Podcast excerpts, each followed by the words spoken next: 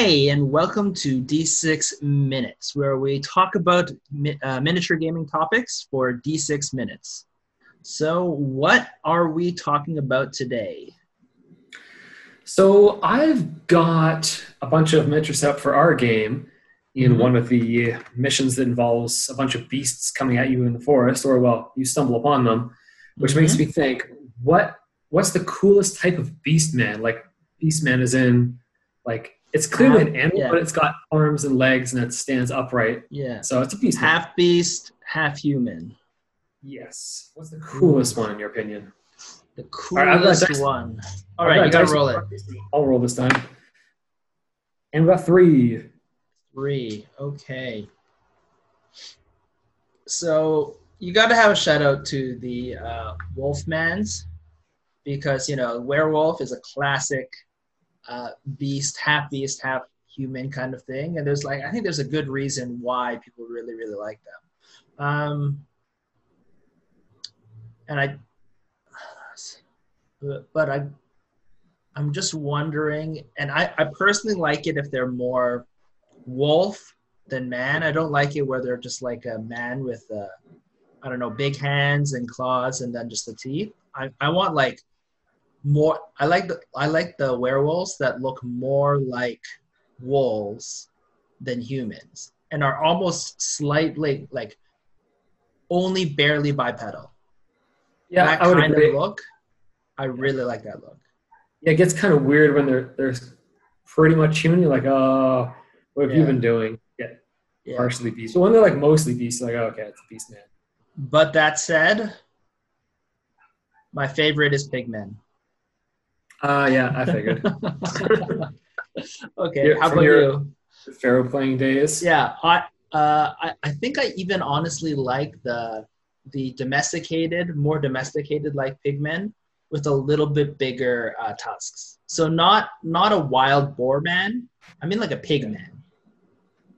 Oh, okay. So, So, so it's less almost hairy. like more yeah. You think about it more as like the classical kind of orcs kind of thing more, but more like leaning into the pig kind of thing. Yeah. Okay. So I How think about I might actually like Gator Men the most. Gator man, okay, It's it's a classic, Because they could be just a Egyptian gator. classic. Yes. Because they could just be like crawling around. Mhm. Oh, I stand up and like, oh, that's a it's a Gator Man. Yeah, and But- and uh, I guess the same I thing guess- for the wolves, but I guess the, the the thing is with with Gator Men, I feel like Crocodile Man. When I think of Gator Man, I think Croc Croc Man, not as much Gator Man, yes, Croc Man. Okay, that's. just because I- I'm just going crocodiles are more scary. When I think about like crocs, like cr- Crocodile Man, I think of the most dangerous Gator slash Croc. I don't know what what what that that family group is, and crocodiles are significantly more scary than gators, like any gator. Yeah. Like Yeah, I think- basically, they're twice as big. So Yeah, it's man size, so it's gonna be it's gonna be big. you're you're you don't think about like miniature gator men as as cool. For me, a miniature pig man is cool. It's it's kind of even cute to have like a like a, a little dwarf pig man. That that's that totally I totally be up for that. Any size pig man, big, small, medium, they're all great. or it's man piglet, maybe. yes, exactly. Uh-huh. That's definitely something that I would I would want to pick up. Yeah, I think that maybe the lizard men or the lizard men are different than like Mm, croc yeah. men, but I think it just makes you when they're a lizard man or a croc man, you know they're not a furry. So I'm like, that's that's true. okay, well I think I think that. I think So we that all know to that, yeah, yeah, we all know that uh, cat men are the worst. Oh, oh yeah, that's, that's disturbing. And, and there's nothing wrong with cat men, I guess, explicitly, except for everything. All right. So, so next one. Uh, do you want to go another one, or do you want me to go? Yeah, let's go with one of yours. I got the dice though. Okay, so we were thinking about. Uh, I think we talked previously about different types of games you would play outside of the um, fantasy, classical fantasy, and uh, science fiction. And you mentioned that pirates are like the next on your list for coolness factor, right? And we you you even said like even a lot of the the miniatures that we're thinking about using for our game are like piratey in theme, right? Yeah. So so my question is, what makes a game piratey? So is so yeah, and we'll leave it open and then and and you know and see where the dice goes. All right. So it goes three again. All right. So what makes a game piratey to you? I think you've got to be trying to collect booty. That that might be the ultimate part of it. So, so the fact that you're after, tre- but at the same time, fantasy is often a lot about treasure, right? Because D and D are a bunch of murder hobos. Yeah. So I guess in, if you think of like Buried treasure. Oh, so you don't. Oh, and robbing. You can rob people too. So the treasure should, yeah, in the pirate game, the treasure should be more of a mystery, I think, because it's Mm. not your treasure. You're not protecting anything. You're not trying to steal anything. You know it's there. It's Hey, like you trying to treasure. steal. What? Yeah, yeah, Pirates. but you don't. Yeah, But but you don't know have- what they have. It what they have. exactly. You don't know what's in their castle or in their anything. It's it's just the prospect of like unknown treasure. Okay, so you feel like For. gathering treasure is an important portion of piratiness. So when you said, "Oh, I want to do like a, a piratey, I want to play a piratey game," if it, if I'm not playing sci-fi or uh, fantasy, it's the whole like going out collecting booty, not knowing that it, that's I don't know what would you say a sense of adventure of of trying to find valuable booty. Yeah, I think there's got to be that sense of like mystery to it a little. Okay, because you're you're pirates, so you don't necessarily know what you're going after. You can sometimes, but for the most part, it shouldn't. Mhm. Uh, in terms of the characters in it, I think it's going to be less of like a rigid army that's going to be your side. Mhm. So your side's got to be more like slapped together. ragtag. Yeah, Yeah, exactly. ragtag band of misfits. Mhm. Okay. And hmm, I think you expect a combination of like shooting combined with fighting with cutlasses and everything else. Mm, so so a mix of I'd say probably like close range shooting and cutlasses. Yep. It's not. It's not just like a shoot off. It's not a tank game where you're just gunning at each other. Okay, interesting. That's the feeling for miniatures to go with. Anything anything more nuanced than that you would think of? Uh, for me, pirates go hand in hand with water. Mm, Otherwise, yeah. they're called brigands, in my opinion. I don't know. I, I, I-. yeah, exactly. Highwaymen or something like that. And there's definitely like themes of that, like in uh, like the old west, right? You have highwaymen robbing trains and things like that. But to me, which is you know, I guess the fighting is more just about guns because it's a generally, I guess, the stories and tales we hear are, are much later in time. But with piracy, to me, what makes what, would make a good or a, a quintessential pirate game is it's got to have water and there's got to be like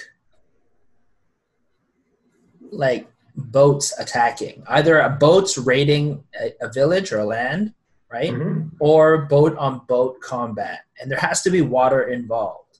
So if there's no water involved it, it's not pirates even if the fight everything else is the same yeah. So like you, you could say like the water if you're talking about a miniatures game it has to be impactful right? It can't so you have a boat and there has to be some sort of interaction with the water either it's like lava and you have to jump over it for Mhm. some reason or or or there's like uh, a way that you can get through the water if you're good at swimming or something like that right just that Mhm. difference in in those two things to me is like I, I guess it's because I was when I think of pirates, I think of pirate movies and that kind of combat of you know swinging on the on the mast over the water and then people falling in the water, people getting out of the water, swimming, all that kind of stuff. I feel like like is is an important part of pirate combat. All right. Well, I think we've got a lot in three minutes. All right. Okay. So I don't. I like talking a lot about terrain, so I think I'll have a minor terrain topic here. Sure. Go for it. quite an important one. So in like almost everything in the sci-fi universe with terrain, you've pretty much got trees on the board because they span the ages. The question is what the best way is to like set up your trees. Because Oh, okay. if you just buy them out of the bag, like you got you have your Woodland Scenics products out there, you've got your Uh-huh. other like more elaborate modeling ones. Mhm. But the question is, what's the best way, or what's a really good way at least, to set them up on the board? All right. All right, let's see this dice. Five. That, that'll finish All us off so- then. Yes. So, how do you set up trees on the board? Well, I think one of the important things is you got to have a. Generally, you need a decent amount of trees, right? When you're talking about fantasy worlds or even parks or things like forests, like Mhm. I know it's hard because you know trees are not exactly easy to store and everything like that, but forests have lots of trees. So I find like a lot of the times when you see see tables, it's a lot of like even if it's supposed to be a quote unquote forest, it's more like a field with two trees on it. It's the thing is you don't want to have too many trees. Otherwise, like when you put your hand to grab the miniature, you're just gonna keep smacking over all these trees, which is why I'm asking the question of like, what's a good way to set them up? Because if you just take them, Uh, I, on the- I was gonna say that like for us, we have a lot of trees because we went out and bought a lot of trees, but I think most people just don't have enough trees. So the first thing I'm gonna say is have enough trees. like buy a nice big bag of them, or buy the the armatures and start attaching lots of flock to them that you can buy in bags if you want to go on the cheap, or if you want to go on expensive, you can buy like individual beautiful trees, or you've got in between, which is like the woodland scenics boxes. Yeah, come that seems pre-flocked. great. Yeah, So- they're- So for me, the Woodland Scenics box is not enough for uh, a four by four table if you're supposed to be doing a forest, right? Yeah, a Woodland it's like a Scenics box has like 30 trees or something like that. But a four by four amount uh, size is actually quite big, right? Yeah. Uh, like we play on a two by three for our game, which is a much Mhm. smaller scale, right? Um, and, and intentionally so, so that you don't have to have as much stuff to just get in, in there and, and play or set up. But even then, um, if I'm supposed, if I'm trying to do a forest, having one of those, what, 15, 25 trees from Woodland Scenics is not enough to cover the board for a forest.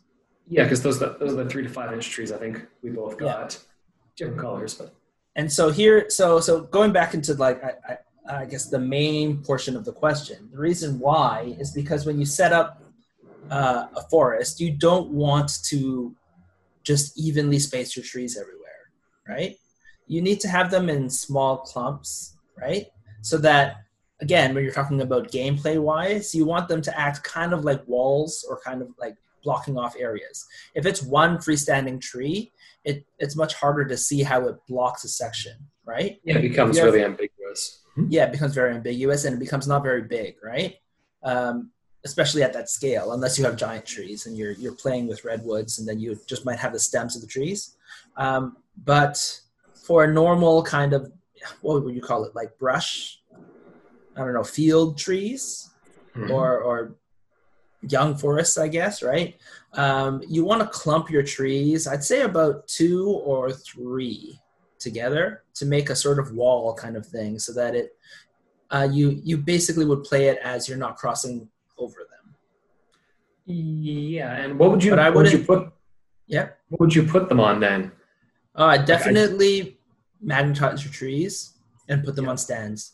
That's So way put a washer on the underside of the tree base, or put a magnet into the bottom of the tree base. Yep. Put the washer on the On a larger stand because generally trees, you know, they're they're top heavy Mhm. So, and like you said, right, they're easy to knock down. So, to make them actually stand, you kind of need a base for them, right? And I don't think I don't think you want to permanently glue them glue them to the base because otherwise storing it's going to be a nightmare. Oh, It's just going to take yeah, up way too much space. As totally you said, agree. the first thing you said is they take up tons of space. yeah. So, yeah, definitely don't glue them. I'd say magnetize them, like you said. Yeah, and if you I find that without magnetizing them, you're just going to knock them over and you bump the table and they're going to end up everywhere and just be really frustrating. But Yep. magnets. Yeah. So, I guess Mm-hmm. overall, we said large, put them on large bases, magnetize them so you can take them off, and put them in clumps of two or three. So that they're Yeah, a larger thing, and then if you want to make a larger kind of impassable tree thing, you just put two or three of those bases together. Yeah, I think we have a minute or two left. What would you suggest doing to the, the base? Because often if you take really thin material and you Uh-huh. try and texture it, it'll like warp and all that. Any sort of material that would be best for that base? Because it's got to be rigid to hold the washers and magnets. Uh, I have two things that I I've done. Uh, is like I just use bases, like just plastic, or or Oh, MDF. So you're not talking about something bigger. You're talking about just something 50 millimeters to just enlarge it So for for the, the current ones I'm using, I actually use just 50 millimeter bases, and I magnetize to them, them to the 50 millimeter bases, so that I can take them off and more easily pack them away. Actually, I think they're 40 millimeter, and that's about that's generally fine for the, the tree size I have. For larger ones, you can use MDF, obviously, like that works. Like, like you said, it's rigid and it can be generally pretty thin. Uh, for another project I did, I used actual um, what do you call it? Um, it was actually soft. I it was a, a like a tarp. It was the the cloth like covering for painting, right? And I cut. It's basically a, a heavy cloth, right? And then I covered one side. I textured textured one side with caulking, and uh, put in the magnets uh, and uh, sorry, not the magnets, the washers, Mhm. and and yeah, and, and taped them there. It was fine, right? So With they're just hiding on the bottom, so it's flexible. yeah, yeah, and the washers are actually not that big for for the thing. So as long as you you lay them flat and you don't try to I don't know roll them up, they're not going to rip off. Works pretty good. Yeah. Okay. But either way, I think I would be inclined to put them on something that holds several trees, just so that when you're trying to draw a line of sight, it's really clear that okay, we're drawing line of sight over top of this big base thing. It's not a question of Mhm. oh, is it in between the trees? Is it not in between the trees? Mm, so it helps with gameplay really- as well. Yeah, exactly. Giving it a base helps it make make everything nice and defined. Yeah, yeah, I, yeah. Um, I did find the soft ones are like the using the cloth thing with um, washers and then caulking worked worked pretty well. Uh, they did end up having to be pretty big again because they have to hold the tree up, right? So it has to be a relatively large cloth with with the caulking on. So it's a similar way. It's just soft instead of rigid. Mm-hmm.